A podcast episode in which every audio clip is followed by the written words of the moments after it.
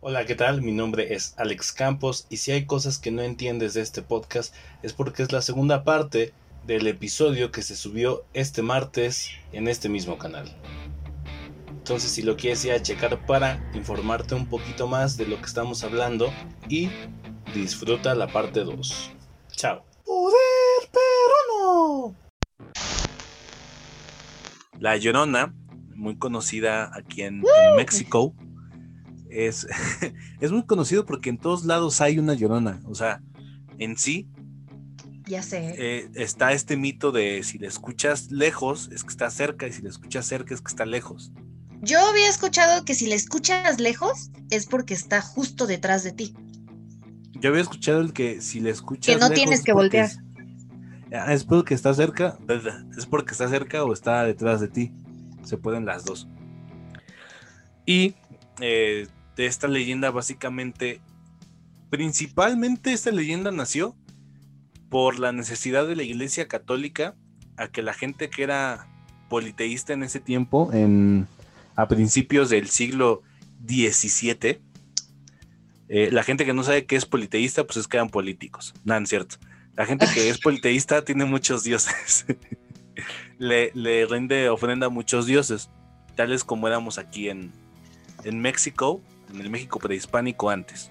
Y pues se decía que era una mujer vestida de blanco, que se lamentaba, entonces tú tenías que convertirte en lado católico, porque si no, pues te mataba. Y la leyenda más, más popular, sí, o sea, Sí, no me lo sabía, de que, de güey, O crees o ¿Tienes te mueres, güey. Ajá, o te mueres. Entonces, hay para el dato, porque luego nos metemos en ese pedo de religiones, pero es, es muy confuso. y la más popular es que se dice que en los pueblos, a partir de las 12 de la noche, se ve a una mujer de blanco muy delgada, con velo, y gritando. No gritando esa de ay mis hijos, pero se, dice que sí se oye. Pero en sí se le, llama la llorona porque va, va lamentándose por la calle. Y, pues, ¿por qué nació ya bien? Ya como que algo coloquial. Se supone que había una chica con raíces indígenas que se enamoró de un chico español, eh, un noble, alguien pues de, de mediana importancia para eh, España. Los dos se enamoraron al instante, quedaron cautivados, pasaron mucho tiempo juntos, él le pidió que fueran esposos, se fueron a vivir juntos, pero el chavo como era político, tenía muchas juntas afuera y pasaba mucho tiempo la, la mujer sola. Después de 10 años, eh, ellos seguían juntos, tenían tres hijos, uno menor, el del medio y el grande, ya saben. Entonces este Sí. vato, un, un mal con el del medio, hagan de cuenta. Eh, este vato con el tiempo se empieza a enamorar mucho de una jovencita española que era noble. Recordemos que los nobles en Europa eran la gente que tenía dinero, dinero y pues era de clase de alta. Entonces se enamoraron también y pues dejó, dejó a, la, a la chica y a sus hijos. La señora, en venganza, decide quitarle lo que más, lo que más le dolería, que eran sus hijos, lo cual no entiendo por qué le dolería si ya los abandonó. Pero bueno, yo no voy a insultar aquí a un fantasma porque se me puede aparecer. Yo no soy quien para faltarle el respeto ni para cuestionar sus decisiones. Exactamente. Los lleva al río Texcoco y los, los ahoga. Uno por uno, pam, pam, pam. Cuando como que se despierta del trance o ya entra en razón de lo que acaba de hacer, se pone a llorar y arrepentirse de por qué mató a sus hijos. Entonces, como no puede hacer ya nada, se avienta al río Texcoco y muere ahogada. Días después, un pesquero la, la encuentra, buscó a sus familiares y vio que no había nadie. Y pues le dio cristiana sepultura, que es enterrar como hoy lo conocemos. Pero al tercer día, esta chica salió de su tumba. Ok, como Jesucristo. Ajá, como así, exactamente como Jesucristo, pero en forma espiritual, vaya, como un espíritu. Y a partir de ese día en el pueblo se escuchó que, que pasaba una mujer blanca, bueno, vestida de blanco, delgada, con velo, y lamentándose de igual manera. Esto pues está hasta, hasta el día de hoy que se, que se oye a esta señorita.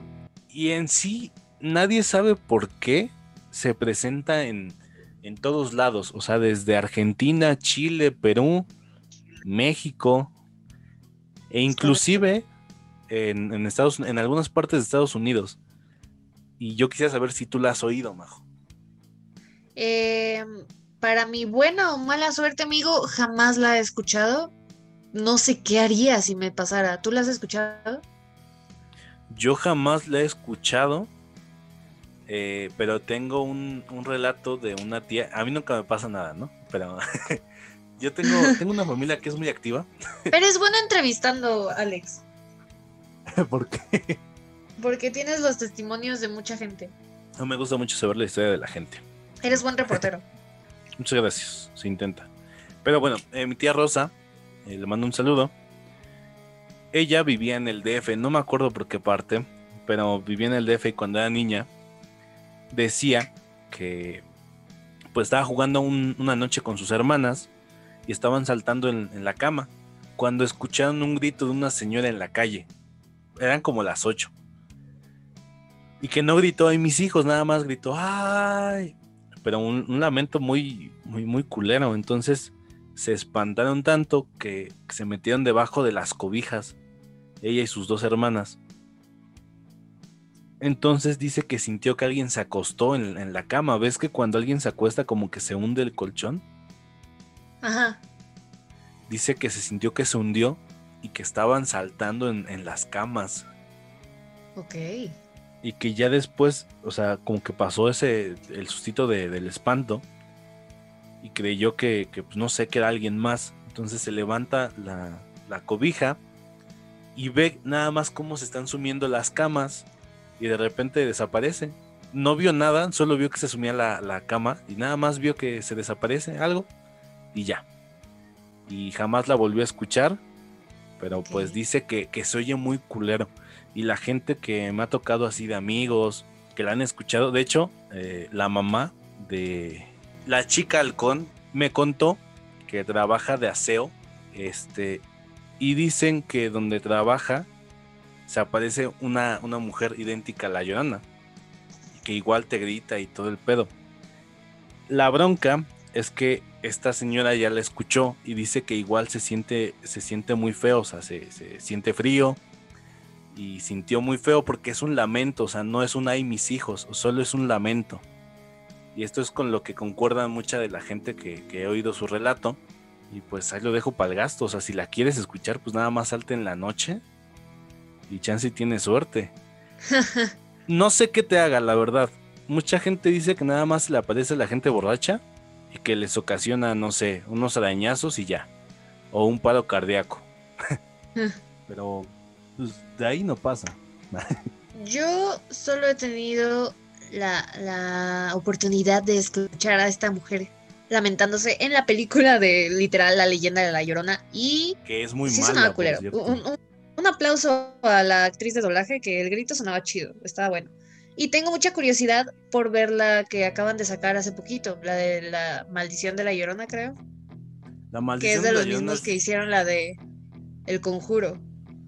Es, es, una mamada, no la vayan a ver. Tengo entendido la... que es terrible, pero me quería dar la tarea de verla para comentarla hoy. Y luego. pero la verdad es que la vida de universitaria no me lo permitió, amigos.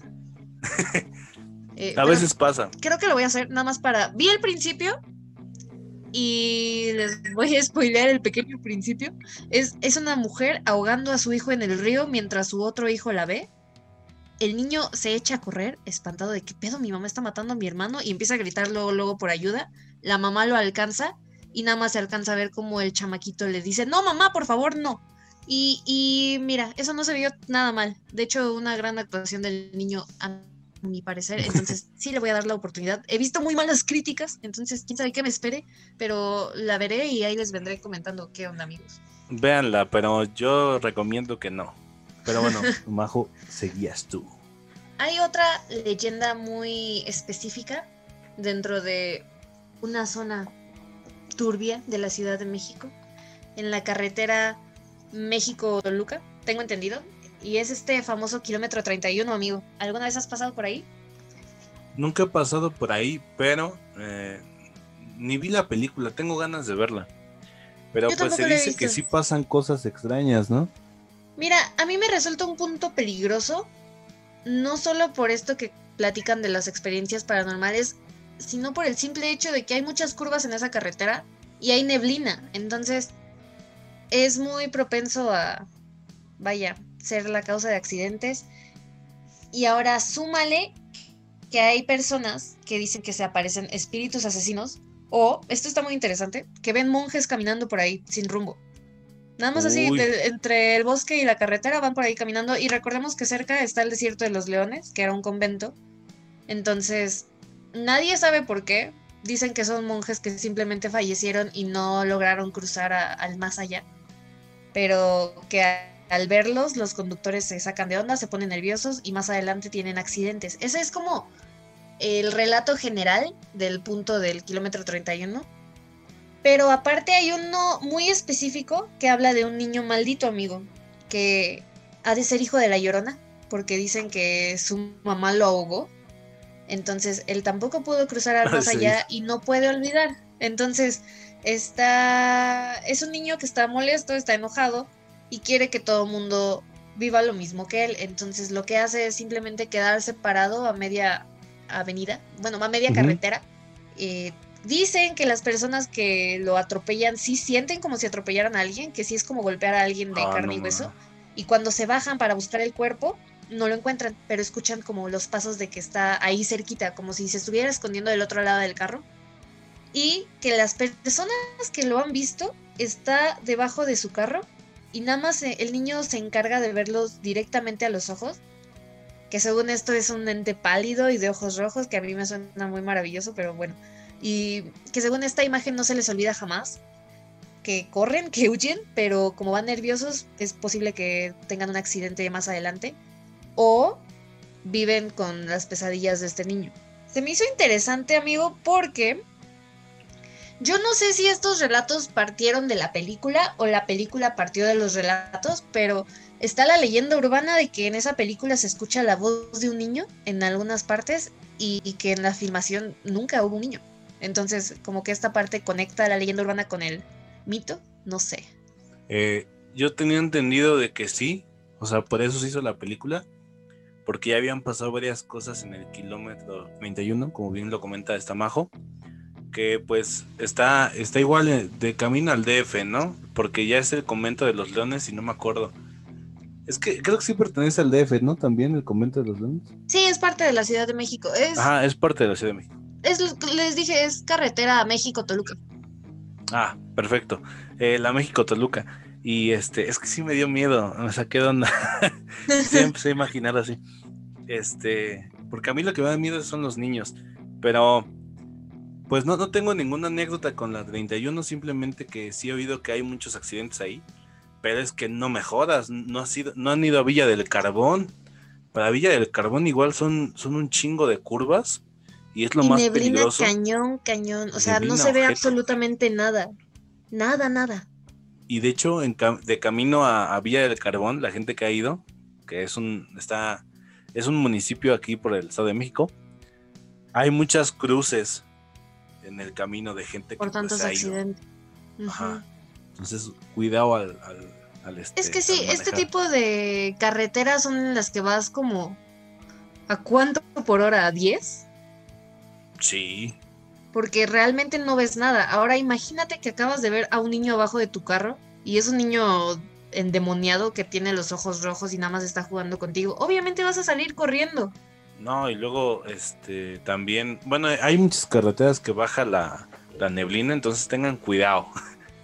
A mí, amigo, siempre me ha dado mucho miedo el hecho de ir solo en el carro y tener que ver en el retrovisor porque siento que en cualquier momento puede aparecerte alguien sentado en el asiento de atrás.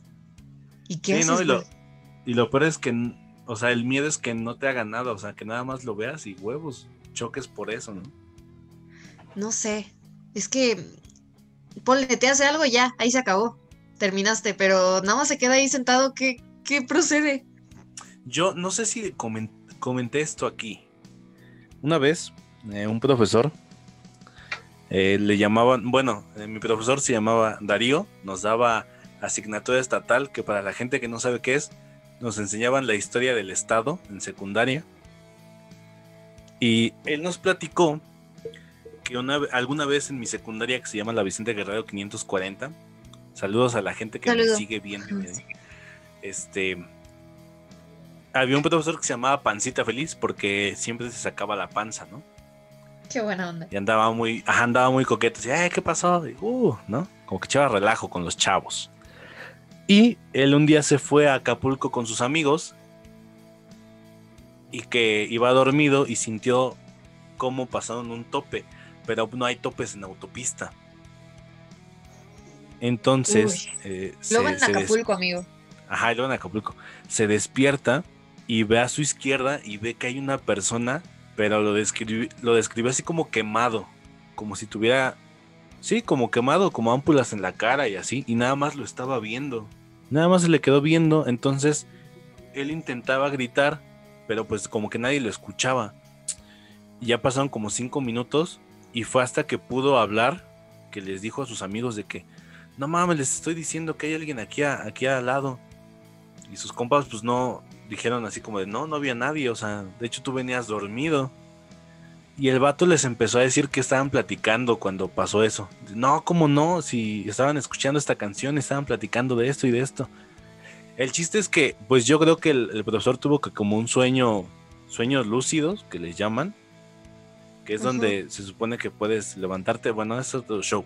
El chiste es que a mi profesor, a partir de ahí, este, se le dio, dia, bueno, sí, le, puede, le dio diabetes, se puso pálido, pálido y bajó de peso. Vaya. Ya estaba delgadísimo, o sea, ya no era eh, pancita feliz. sí fue duro. O sea, sí fue muy extraño, ajá, ese susto. Y de ahí también una anécdota más, que es local, igual de Atizapán. Una vez la comenté a Majo, que igual ahí por la autopista Madín, antes, viniendo de la autopista Madín, en la curva, se dice que se aparece el sonrisas que es un chavo me da un que chingo de miedo, pinche Alejandro, porque me lo platica a mí, que yo soy la que regresa, bueno, ahorita ya no lo he hecho, pero regresaba de noche por ahí siempre, sola, maldita sea. no, es que sí, sí se comparte ese miedo, porque si tú vas solo en el coche se te aparece, si, si va alguien detrás de ti, no. Entonces tienes que ir acompañado. Y se dice que nada más se siente en el ¿alguien detrás de mí? Ajá, o sea, ¿ves que a veces no se van en el copiloto, en el asiento del copiloto, si no se van atrás? Como dormidos o no sé. Ah, es que yo pensé como un carro así como al lado. Ah, no. Maldita pues sea. nunca. no. Tienes que llevar acompañante, pues. Y se supone que no, no dura mucho esa experiencia, es como, no sé. Nada más lo que dura la curva. Ajá, lo que dura la curva. Ni un minuto, como cuánto, 30 segundos, no sé. No sé cómo des tú las curvas, este amigo oyente. Pero nada más. Yo sí me tardo un minuto, yo sí me tardo. Sí. sí, porque se me hace peligroso y rápido. Sobre todo, hay una pequeña curva antes de cruzar la, la, la presa, amigo. Tenía un amigo, no sé si está escuchando esto. Si estás escuchando esto, Fernando, un saludo, te mando un abrazo. Tenía un amigo en la universidad que me llegó a traer a mi casa un par de veces, me dio el aventón. Pero esa pinche curva se la agarraba como si fuera el Superman, güey. O sea, sí temí por mi vida esas veces que iba con él. No hagan eso, porque, vale, te mueres tú, pero yo qué culpa tengo. o el carro que va al lado, no sé. Tengan cuidado. No, sí, más en la Madín que. No, yo no sé cómo puta así un, camino tan estrecho y con algunas curvas. Pero bueno, el chiste es que nada más te ve por el retrovisor con una sonrisa y ya. Y por eso se accidentan muchas personas. Porque lo venís como de ay, güey. Ahora, es que también es como lo relata Alex, ¿no? O bueno, cómo se relata. O sea, que sea un tipo al que llamas el sonrisas, no sé, yo me imagino un Jeff the Killer, amigo. O sí, yo me imagino un tipo que es normal, así como tú y como yo, y nada más sonríe. Que igual a dar miedo. O sea, de cualquier forma, si te encuentras a alguien en tu carro yendo solo, te vas a cagar de miedo. Pero hay de sustos a sustos. ¿Qué tal si es alguien con la cara de Tom Holland? No sé. O sea, yo diría como, órale. No, yo creo que aún así, aunque tuviera cara bonita, no mames. Sí, es un sacadón de onda. Como, ah, ¿a dónde fuiste? ¿A dónde fuiste? no, sí, pero hay una expresión muy famosa que se usa para la gente que anda de chismosa en este término de actividad paranormal y así, que es, ah, no, no le rasques los huevos al león. Porque pues te puede pasar algo, entonces no sabes si se te pega, pon que tú no creas, pero supongamos que se te pega y te sigue a tu casa, o no sé, o pasa un accidente mayor como en las autopistas, como no mames. Es que es justamente esta parte en la que no comprendes. Para empezar, no sabes por qué un fantasma es un fantasma. O sea, no sabes por qué alguien que murió se sigue manifestando, no sabes por qué alguien como el diablo hace este tipo de cosas, no sé, no sabes nada. Entonces, ¿para qué te arriesgas, güey? Entonces, pues sí tengan precaución. Sigo yo, esta es mi última leyenda, que pues de hecho va ligada a la Llorona, que es la, la Malinche. La gente que no sepa quién es la Malinche aquí en México, pues una persona muy importante para la conquista a veces yo pensaba antes que la Malinche era la Llorona, pero gracias a esto que les voy a decir, no. la Malinche nació, eh, los voy a sacar de la duda, nació en el siglo XVI, a principios del siglo XVI en Veracruz, más específicamente en Coatzacoalcos. Coatzacoalcos, ándale. Coatzacoalcos. ¿Sí es así? ¿En serio? Sí. Yo nomás lo dije por decir, qué chistoso. Ajá, es Coatzacoalcos. Bueno, lo que hoy es Coatzacoalcos, antes no se llamaba así. Pero ella nació en esta división que es que recordamos cuando llegó el imperio, bueno, el imperio español, dominaban los mexicas ese lado y los náhuatls, que se supone que el imperio mexica era uno de los más temidos porque esos güeyes eran muy sanguinarios. Entonces ella nació en esta brecha y hablaba mexica, hablaba náhuatl y hablaba el idioma que hablaban los olmecas. O sea, era bilingüe en las tres lenguas. Fue vendida como esclava a los 15 años por su familia y anduvo por muchos lugares igual con los mexicas y tal. Aprendió a hablar algunas lenguas aquí nativas. Y cuando llega Hernán Cortés, a él los mexicas le dan como tributo para que no ataque ahí 20 eh, esclavos. Este güey no los recibe y decide atacarlos. Entonces fue una batalla que duró dos horas y en esas dos horas perdieron a, a mil hombres los mexicas. No podían contra los españoles porque pues eran, era tecnología más avanzada y tal. Al final se rinden los mexicas y le dan 20 esclavas a Hernán Cortés. En esas 20 venía la Malinche, que su nombre está muy curioso porque cuando se le presenta a los españoles se llamaba Melinali, que es una hierba náhuatl pero también está el nombre que le pusieron cuando la bautizaron, que se llama Marina. Pero como en náhuatl no existía la R, se, le llamó Malina. Y el diminutivo de Malina era. Ah, Malitzin. Malitzin, ándale. Yo no en esos pinches nombres no puedo. Malitzin y se quedó así.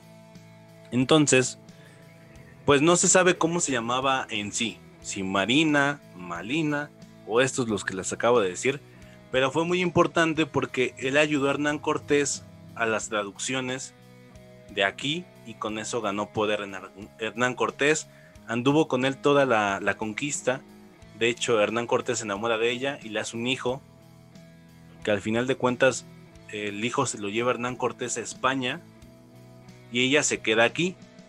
Muchos en México la consideran una alguien que vendió a su patria cuando ni siquiera había patria. Pero dicen que vendió a su pueblo por el amor y por el poder. Porque a, ella la convirtieron en una noble. Porque le sirvió mucho a Hernán Cortés. Y pues se cree que, ella vendió a, a, lo que hoy en día es México. Pero pues no saben el motivo de que esta morra nació en, como esclava. O sea, siempre fue esclava, nadie la quiso, más que Hernán Cortés, y cuando la hace el hijo se lo lleva. No tuvo opción. Ajá, no tuvo opción. Entonces, pues digamos que odiaba a los mexicas y a los que vivían aquí, por eso ayudar a Cortés. Y se dice que es la Llorona porque cuando se llevan a su hijo, ella queda sola y se queda viviendo aquí y todos la ven como, pues, una alguien mala, alguien que hizo que su pueblo fuera sodomizado. Y se le dice la llorona porque al, al perder a su hijo, que era llorando, y la iglesia católica tomó esto para tomó, eh, tomó este fragmento de la historia para hacer el relato que les conté al principio, de que era una persona blanca eh, llorando, porque se supone que para la iglesia el mayor pecado es que tú pierdas a tu hijo y no hagas nada. Entonces, por eso se, se le relaciona con la llorona. Qué fuerte. Entonces es considerado como una mala madre y es el abandono. Y por eso se le relaciona la Malinche con la Llorona. Y que el nombre de la Malinche se lo pusieron los, los mexicas y los náhuatl porque era una traidora de su pueblo. Y malinchista se les llama a la gente que no quieren a su país. Vaya, yo creí que lo de relacionarla con la Llorona partía de que era refiriéndose a sus hijos, sus descendientes mexicanos, de, oh no, vendí a mis hijos. No, yo también pensaba que venía de eso de que, según yo la leyenda que conocía de ella, de la Malinche, es que se había enamorado de Hernán Cortés y, ella, y él había hecho tres hijos, pero los abandonó y ella los ahogó. Pero no, nada más tuvieron uno y Hernán Cortés se lo llevó y a ella la dejó sola. Qué mala onda, se, lo hubiera llevado, se los hubiera llevado a los dos, ¿qué le costaba? Pues sí, pero ya ves cómo Hernán Cortés. Ay.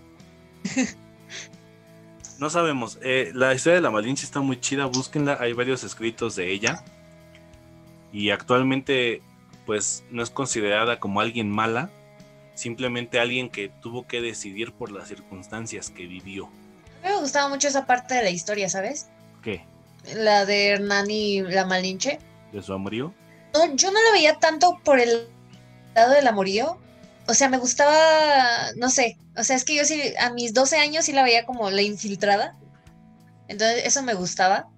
Pero me acuerdo, yo tenía un profesor de historia muy bueno que sí me, pues no me sacó mi fanatismo o no sé, es que me gustaba mucho esa parte de, de la historia, de la conquista y todo eso.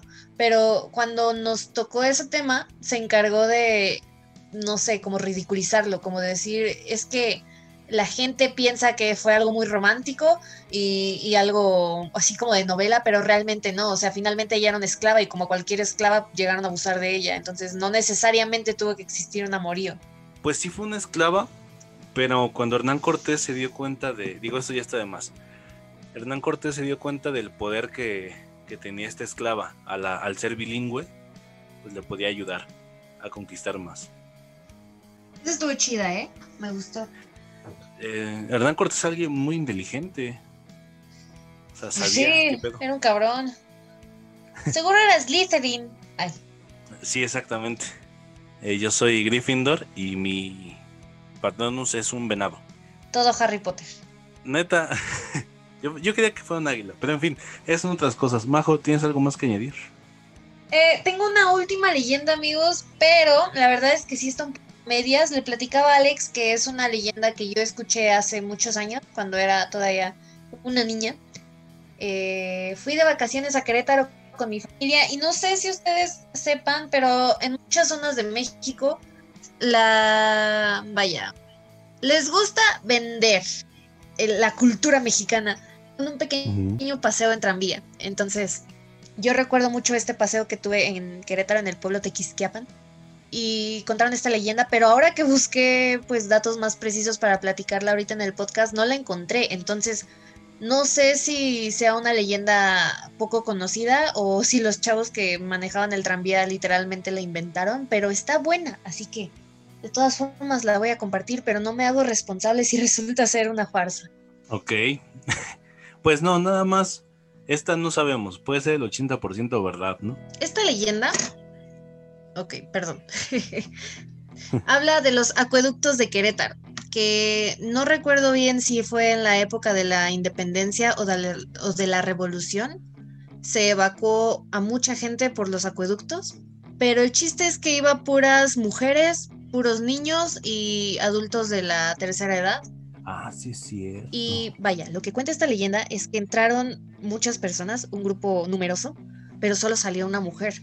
O sea, del otro lado estaban esperando que llegara la gente para refugiarlos, pero solo salió una mujer y salió vuelta loca. Salió desde, creo que incluso la tuvieron que buscar porque escucharon sus gritos y ya la lograron sacar, pero ella contaba que se que, perdió a la gente para empezar. Que en algún punto todo estuvo muy oscuro, que no veía nada y que nada más empezó a escuchar los gritos de la demás gente con la que iba. Y que hablaba de unos monstruos que estaban en el acueducto y que tenían que ir a meterse a sacar a la demás gente para salvarla de estos monstruos. No los describe porque estaba todo oscuro, pero ella salió vuelta loca y toda la vida siguió hablando de los monstruos y jamás se pudo quitar esa idea de la cabeza.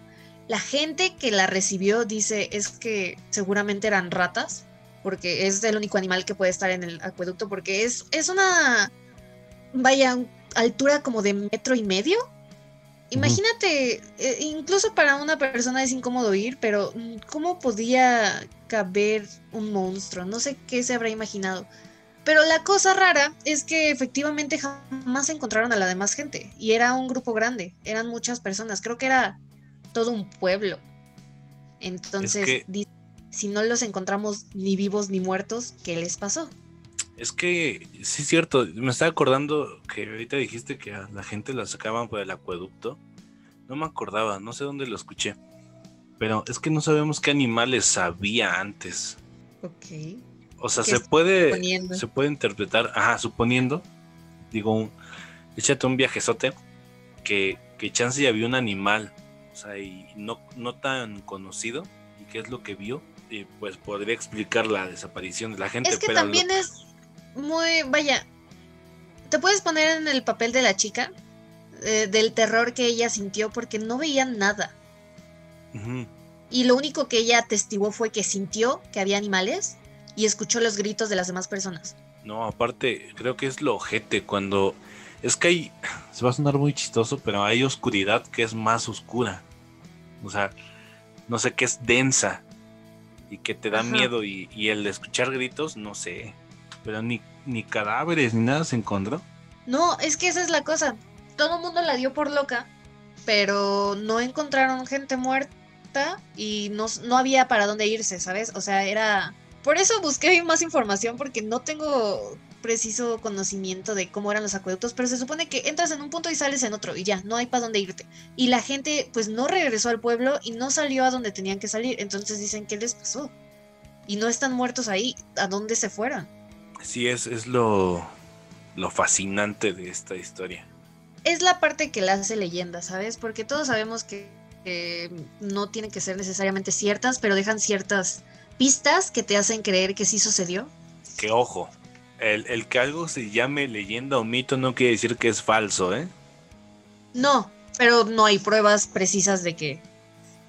E, eso es a lo que voy, o sea, yo te puedo decir que esto lo pudieron haber inventado estas personas, pero si lo inventaron, tenían un sustento, vaya, histórico, por así llamarle, geográfico, no sé, no sé cómo podría explicarlo. O sea, Chansey sí la tomaría de loca y yo también en esa época.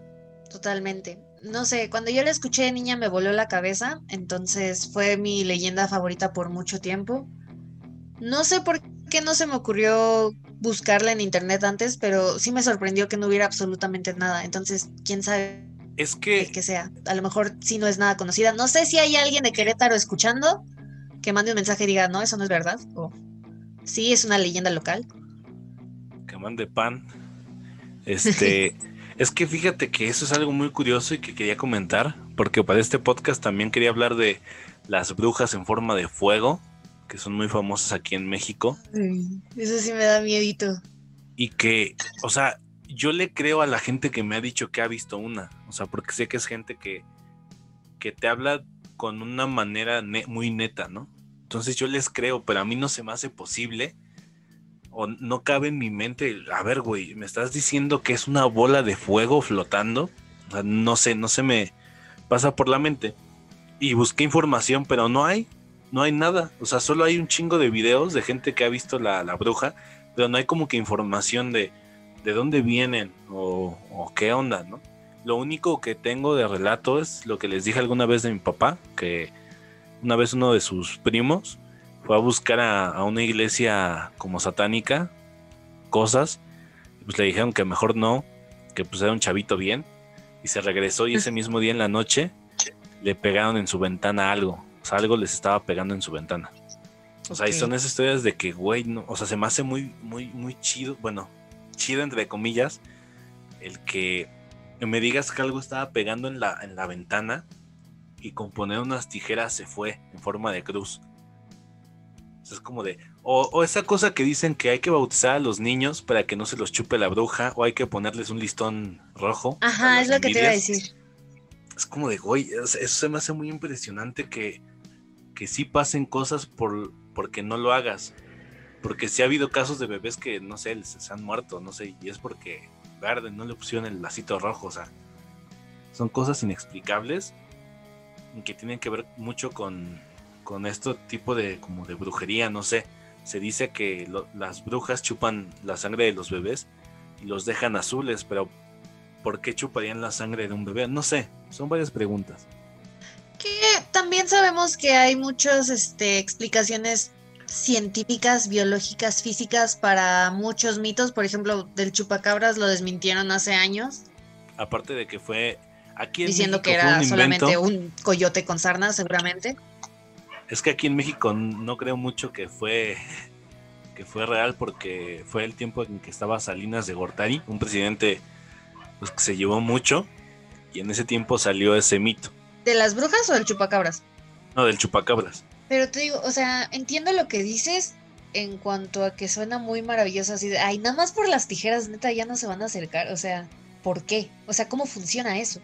Pero Ajá. ves que si no lo haces, sí suceden las cosas, entonces, entonces, ¿por qué? ¿Qué hago? O sea, ¿creo? ¿No creo? Sí, o sea, son como estos, pues sí, no sé si conocimiento, conocimiento urbano que se va pasando, por ejemplo, el decirle groserías de los fantasmas. Pues está muy cabrón como toda la gente sabe eso. Pero no sé qué tan bueno sea eso. ¿sabes? Ah, no, de hecho es mal, bueno, a lo que yo tengo entendido es malísimo ah, eh, insultar a un fantasma. O sea, no lo hagan, gente. Este, no insulten a un fantasma, nada más recen y ya. Encomiéndate a quien, en quien tú creas que te puede salvar. Pero, Majo, me comentabas que tenías una leyenda más. Eh, no, amigo. Ah, ching. Tenías una más, ¿no? Te, te dije que quería buscar del Cerro de la Estrella, pero no hay Ajá. nada preciso. O sea, solamente son personas diciendo cosas como de, es que en, en esas muchas cuevas que hay en el cerro, una es del diablo. O hay personas que dicen que por ahí practican brujería, pero creo que eso sí es verídico. No sé, la no encontré nada claro. Entonces, Es no sé que, si tú sepas algo del Cerro de la Estrella, que están las leyendas urbanas, los dichos de que ahí hay brujas, pero no sé. Yo quiero ir al Cerro de la Estrella porque está sobre, bueno, hay como un sitio arqueológico ahí también. Entonces nada más conozco la cueva del diablo, que la leyenda es que pues los españoles fueron ahí y escondieron monedas de oro. Y la maldición es que si tú agarras una, eh, se tapa la salida y hasta que sueltas es como se ve, ¿no? Que eso se cuenta en muchas cuevas de México, muchas cuevas son del diablo. Pero, ¿cómo funcionará? O sea, porque me imagino, no sé, he visto muchas películas en las que dentro de la cabeza del personaje están sucediendo mil y un cosas y está alteradísimo porque la gente a su alrededor no se da cuenta, pero luego te ponen la perspectiva de la gente alrededor y no le está pasando nada al tipo, o sea, está normal, está tranquilo, o sea, no tranquilo porque se está volviendo loco, pero no está en peligro real. Entonces, ¿qué tal si es algo así? Que realmente entras y no hay nada y es su gestión o si no encuentras la salida también es por eso, porque aunque O por los gases que desprende. ha habido gente que entra con cuerdas, ¿no? Ah, ha habido gente que entra con cuerdas y aún así se pierden. O sea, es que, Ah. de hecho, esa, esa también, esa leyenda está aquí en Atizapán. Porque no sé si tú sabes, Majo, no sé exactamente en dónde, pero hay unos túneles y con esos túneles llegas hasta Satélite. La gente que no es de México, Satélite es una ciudad y Atizapán es donde vivimos y hay unos túneles que te llevan y Satélite está muy lejos en sí. Eh, O sea, y hay, bueno, lejos relativamente, pero pues no te la avientes caminando. ajá. Eso es a lo que me refiero. Y hay mucha gente que, que igual dice que pues, hay cavernas muy, muy profundas. De hecho, aquí en Atzapán hay por el Conalep, hay unas cuevas que dicen que también se Cuando aparece yo iba algo. en prepa, me acuerdo que muchos de mis amigos se iban de pinta para ir a las cuevas y se tomaban fotos ahí muy chidas, pero nunca supe dónde estaban. No sé si sean esas las que dices, amigo. Sí, me imagino que son esas, son en Atzapán. Pero ahí en la noche violaban. Ay, qué horror. Sí, entonces, pues yo quería acabar este podcast. Seguramente va a ser un poco largo, pero pues contamos cosas muy interesantes. Y ya lo que explicaba Majo, eso de, de que no hay, no hay a veces información de algunas leyendas, es porque son tan locales que no existe información. O sea, a mí me sorprende eso de, de la gente. Es como de que, oye, en esa esquina se aparece una monja. Ah, no mames. Y vas y resulta que sí, hay una monja. Es que Y- es eso, es el boca a boca, ¿no? Ajá, es como de que, güey, ¿por qué hay una monja? O sea, si fuese real, ¿por qué está ahí? Y si no, también. o sea, es, es lo que nos dice que hay algo más detrás de eh, después de la muerte. Se supone que los fantasmas son gente que tienen pendientes todavía. Por ejemplo, esas cosas que Majo ha dicho, ¿no? De que no, es que han visto a una niña. No sé si tú has visto algo así, así de viva voz, que digas, no mames, lo sentí. Que yo recuerde, no. ¿no? También, mira, siento que puedo dividir a la gente que dice que sí lo ha visto en charlatanes o en gente que quiere llamar la atención y gente que genuinamente lo sufrió, porque siento que este tipo de cosas no son como de, ah, sí, se aparece una niña. Siento que, no sé, está muy raro. Por- acá en mi casa, creo que ya te había platicado, se, se escuchan cosas. Entonces Ajá. yo la primera vez que escuché así tal cual de pasos, me asusté muchísimo y me fui a la casa de mis tíos y mis tíos estaban como de, ay, sí, hay un fantasma, se llama Manuel, no pasa nada. Ah, qué poca. Entonces, ya no sé, no sé bien, o sea, porque hay mucha gente que no le creo y hay mucha gente en la que habla, por ejemplo, me, lo imagino con el profesor, el que dices, el que, ¿cómo el pancita feliz? Ah, el pancita feliz. O sea, me imagino que ese tipo cuando lo platicó, no se notaba en la mirada que estaba hablando en serio. Es que hay, ajá, hay gente que le crees. O sea, que dices, güey, este güey no, no tiene por qué, por qué decir una mentira, ¿sabes? ¿Qué gana? Sí, pero también estaba pensando justo en el hospital, amigo, porque en ese hospital trabaja mi papá y él nunca vio así tal cual, pero le llegaron a mandar fotos. Y entonces es gente que ahí trabaja y ahí sabe que hay una niña y que de repente se te puede aparecer y a veces no. Sí me acuerdo que mi papá decía que la gente que tenía que pasar por ahí procuraba no ir solo, porque era más fácil que se te apareciera si iba solo. Pero es que, ¿cómo funciona esto de que sabes que convives con, con algo ahí y que te tienes que cuidar y que es normal? Es que, es que es, es- lo, lo maravilloso, majo, de esto, porque eh, a mi, a mi madre en cuestión, este, la que dice que me parió porque pues no hay fotos, lo siento. este, le han pasado muchas cosas y una en particular me acuerdo mucho. Ella trabajaba en una farmacia que se, se llama Benavides hace como seis años y dice que se apareció una niña, pero haz de cuenta que, pues sí, mamá no es, no es una persona que crea ni siquiera en una religión, o sea, es muy, según ella es atea, ¿no? Pero luego anda ahí miedosa. Entonces, es muy, es muy peculiar oír eso de, de mamá, porque nos contó que según se aparece una niña, ¿no? Pero es muy cagado que en la tienda les movían las cosas o les tiraban así de repente los rollos de papel. ¡Paz! No fue hasta que le pusieron dulces en una esquina de la farmacia, se calmó todo. Y lo cagado es que si, a- si no le ponían dulces cada mes, se, se emputaba y empezaban vez. a tirar cosas. Ajá, o sea, ¿cómo Sí, le explicas eso a alguien? O sea, es como de, güey, yo ya escuché en muchos lugares donde dicen, no, es que pues la niña ahí tiene su altar, tiene unos juguetes y, y dulces. Es como de, o sea, sí sabes que estás conviviendo con algo que no entendemos o no sé. Ajá, se vuelve normal. Ajá. Pero en sí, pues de esos relatos yo ya no tengo nada más que añadir más que las leyendas populares de siempre de los pueblos, que la gente que encuentra monedas de oro o así en- se muere. ¿En serio? Sí. Porque, digo, esa tiene una explicación científica. Cuando tú guardas eh, una moneda de oro o acumulado y lo entierras, al momento de desenterrarlo, suelta un vapor que es tóxico para el humano.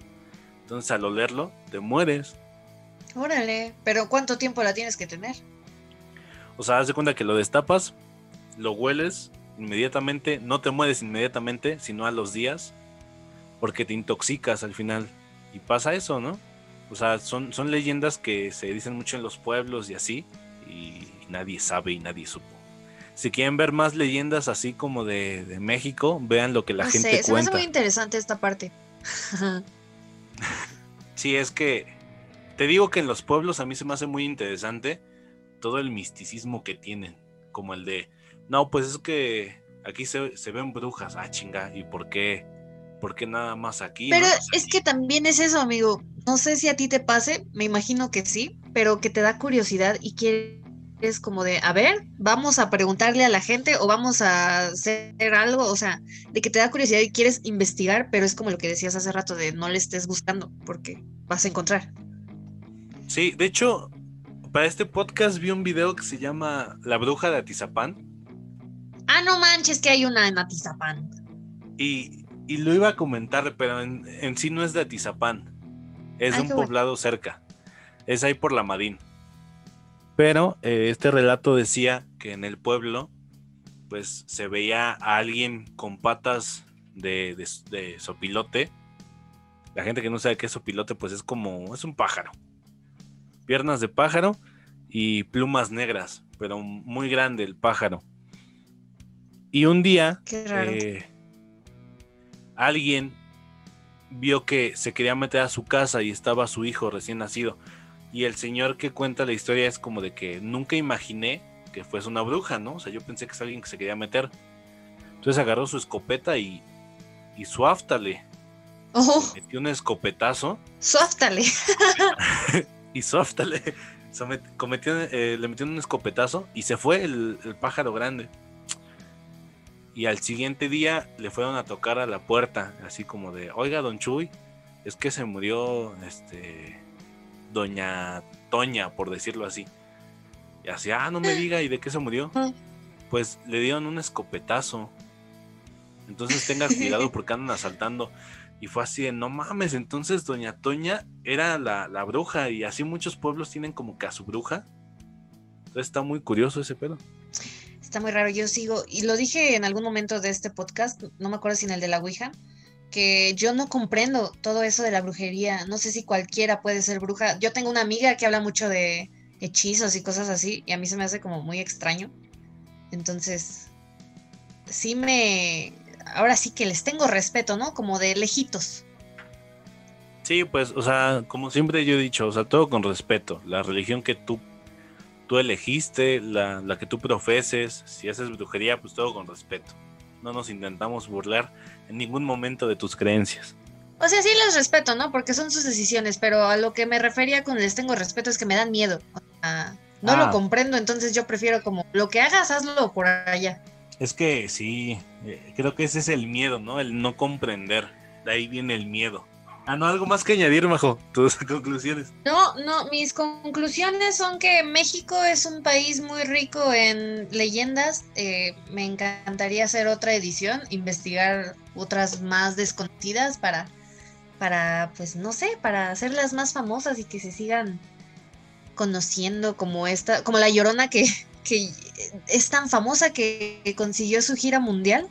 Ya anda en Estados Unidos, ya hicieron su película. No sé, se me hace muy bonita esta parte de la cultura mexicana. Pero amigos, se me hace muy curioso que muchas de las leyendas incluyen maltrato infantil o feminicidios en México. Este, el machismo va ganando. Ah. No, sí, o sea, bueno, es que también toma en cuenta en qué año se hicieron, Majo. O sea, es cuando O sea, el hombre era formas, autoridad en la casa. Claro, Pero es que la tía Toña mató a los niños, eh, la Llorona mató a sus hijos, el sargento, el soldado ahorcó a este otro niño. O sea, ya, cámbienle variedad, amigos. bueno, eh, yo me voy con, con sí, con este mundo que es muy mágico, chance y hagamos una sección, porque también está el pedo de las momias de Guanajuato que no mencionamos. Entonces todavía queda caña de ahí. Hay muchas leyendas. Pues vamos a, recomendaciones.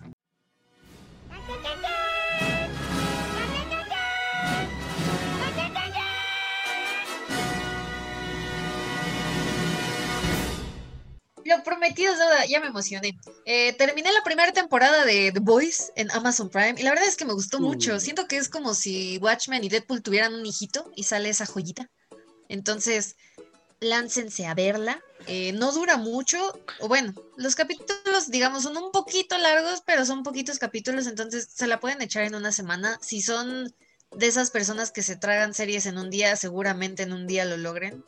A mí me gustó muchísimo y ya soy fan de... Eh, ¿cómo, dijimos que se llama en español? ¿El Vengador? Vengador.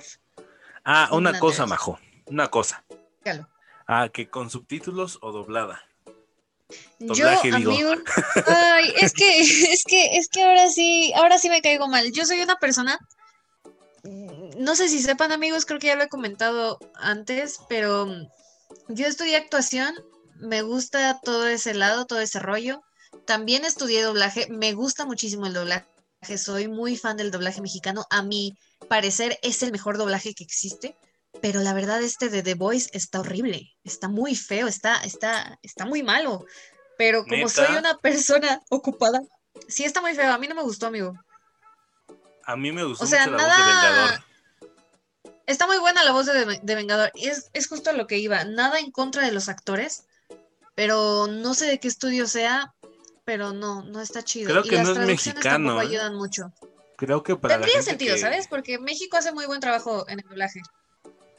Aparte hay unas voces que se oyen como que un poco latinas, pero no sé, faltaría Voy a investigar y te cuento el chisme. La verdad, yo sí la estoy viendo en español porque la estoy viendo al mismo tiempo que hago tarea, lo cual a veces es contraproducente, pero a veces no me rinde el tiempo y no hay de otra, pero sí, no está tan chida. Las escenas que me gustan mucho las regreso y las pongo en inglés. Bien, ahí escucharon a la Majo y eh, musical. Musical eh, es una canción del grupo Pearl Jam. No es tan reciente, se llama Last Kiss, que cuenta una historia un poquito triste. Último pero no sé, a mí me gustó. E, exactamente, amigo. Hay personas que dicen que la canción de, creo que es La oreja de Van Gogh, la de jueves. No más, esa canción no la puedo escuchar. Sí. ¿Por qué no? No más, es que la gente que no sepa jueves la canción está basada en un atentado que sufrió España en su subterráneo colectivo, este, que fue una bomba. Entonces, esa canción narra eh, la historia de amor que pasó y que después se convirtió en tragedia.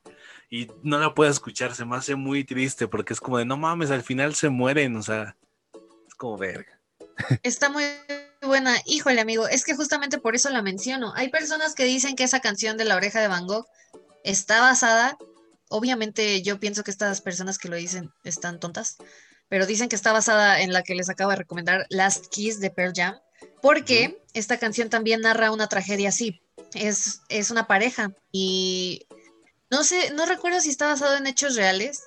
Creo que sí, no precisamente del autor de la canción, pero sí en algo que sucedió. Creo que lo de que pronto sucedió. me miras. Creo que lo que sucedió, amigo, no quiero hablar al aire, entonces quiero aclarar que creo es que vieron cómo sucedió el accidente y vieron a la pareja sufrir esto, pero fue un accidente automovilístico en el que falleció la chica ah, y el chico le dio su último beso. Entonces, basándose en el ah. accidente, el autor hizo la canción y la verdad es que está buena. También me la recomendó este amigo que me hizo mi playlist de Halloween, así que le mando un saludo. Rodrigo, te mando un abrazo. Lo bueno que dejaste en mi vida fue música, así que gracias. Chale. Eh, sí está fuertecita, pero a mí me gustó mucho. Chingao, majo, la voy a tener que escuchar. Ya saben que voy a, voy a poner los 15 minutos de la 15 segundos de la canción. Este, Ojalá les guste.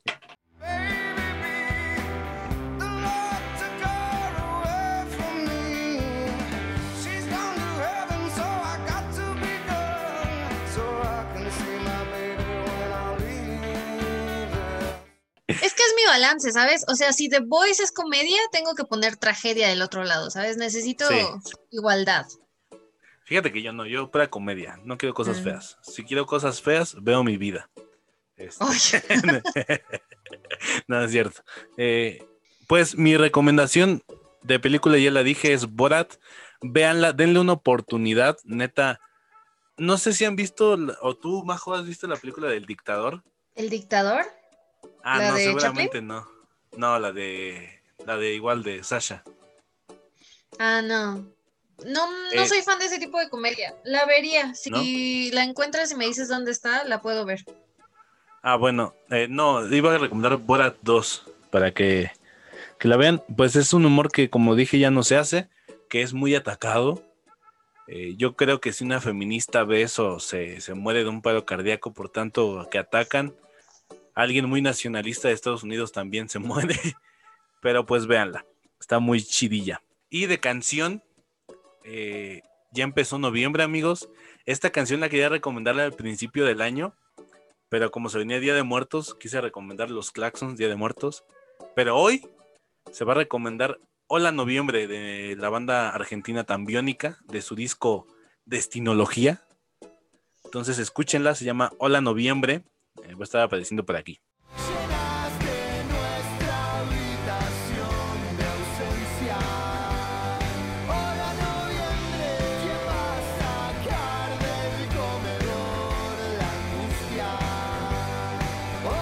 Y ya. Excelente, amigo. Excelente. Eh, las redes sociales de Majo, ya saben que es Mago Libane. Mago con G Libane con con, B. G y con B de burro, amigos.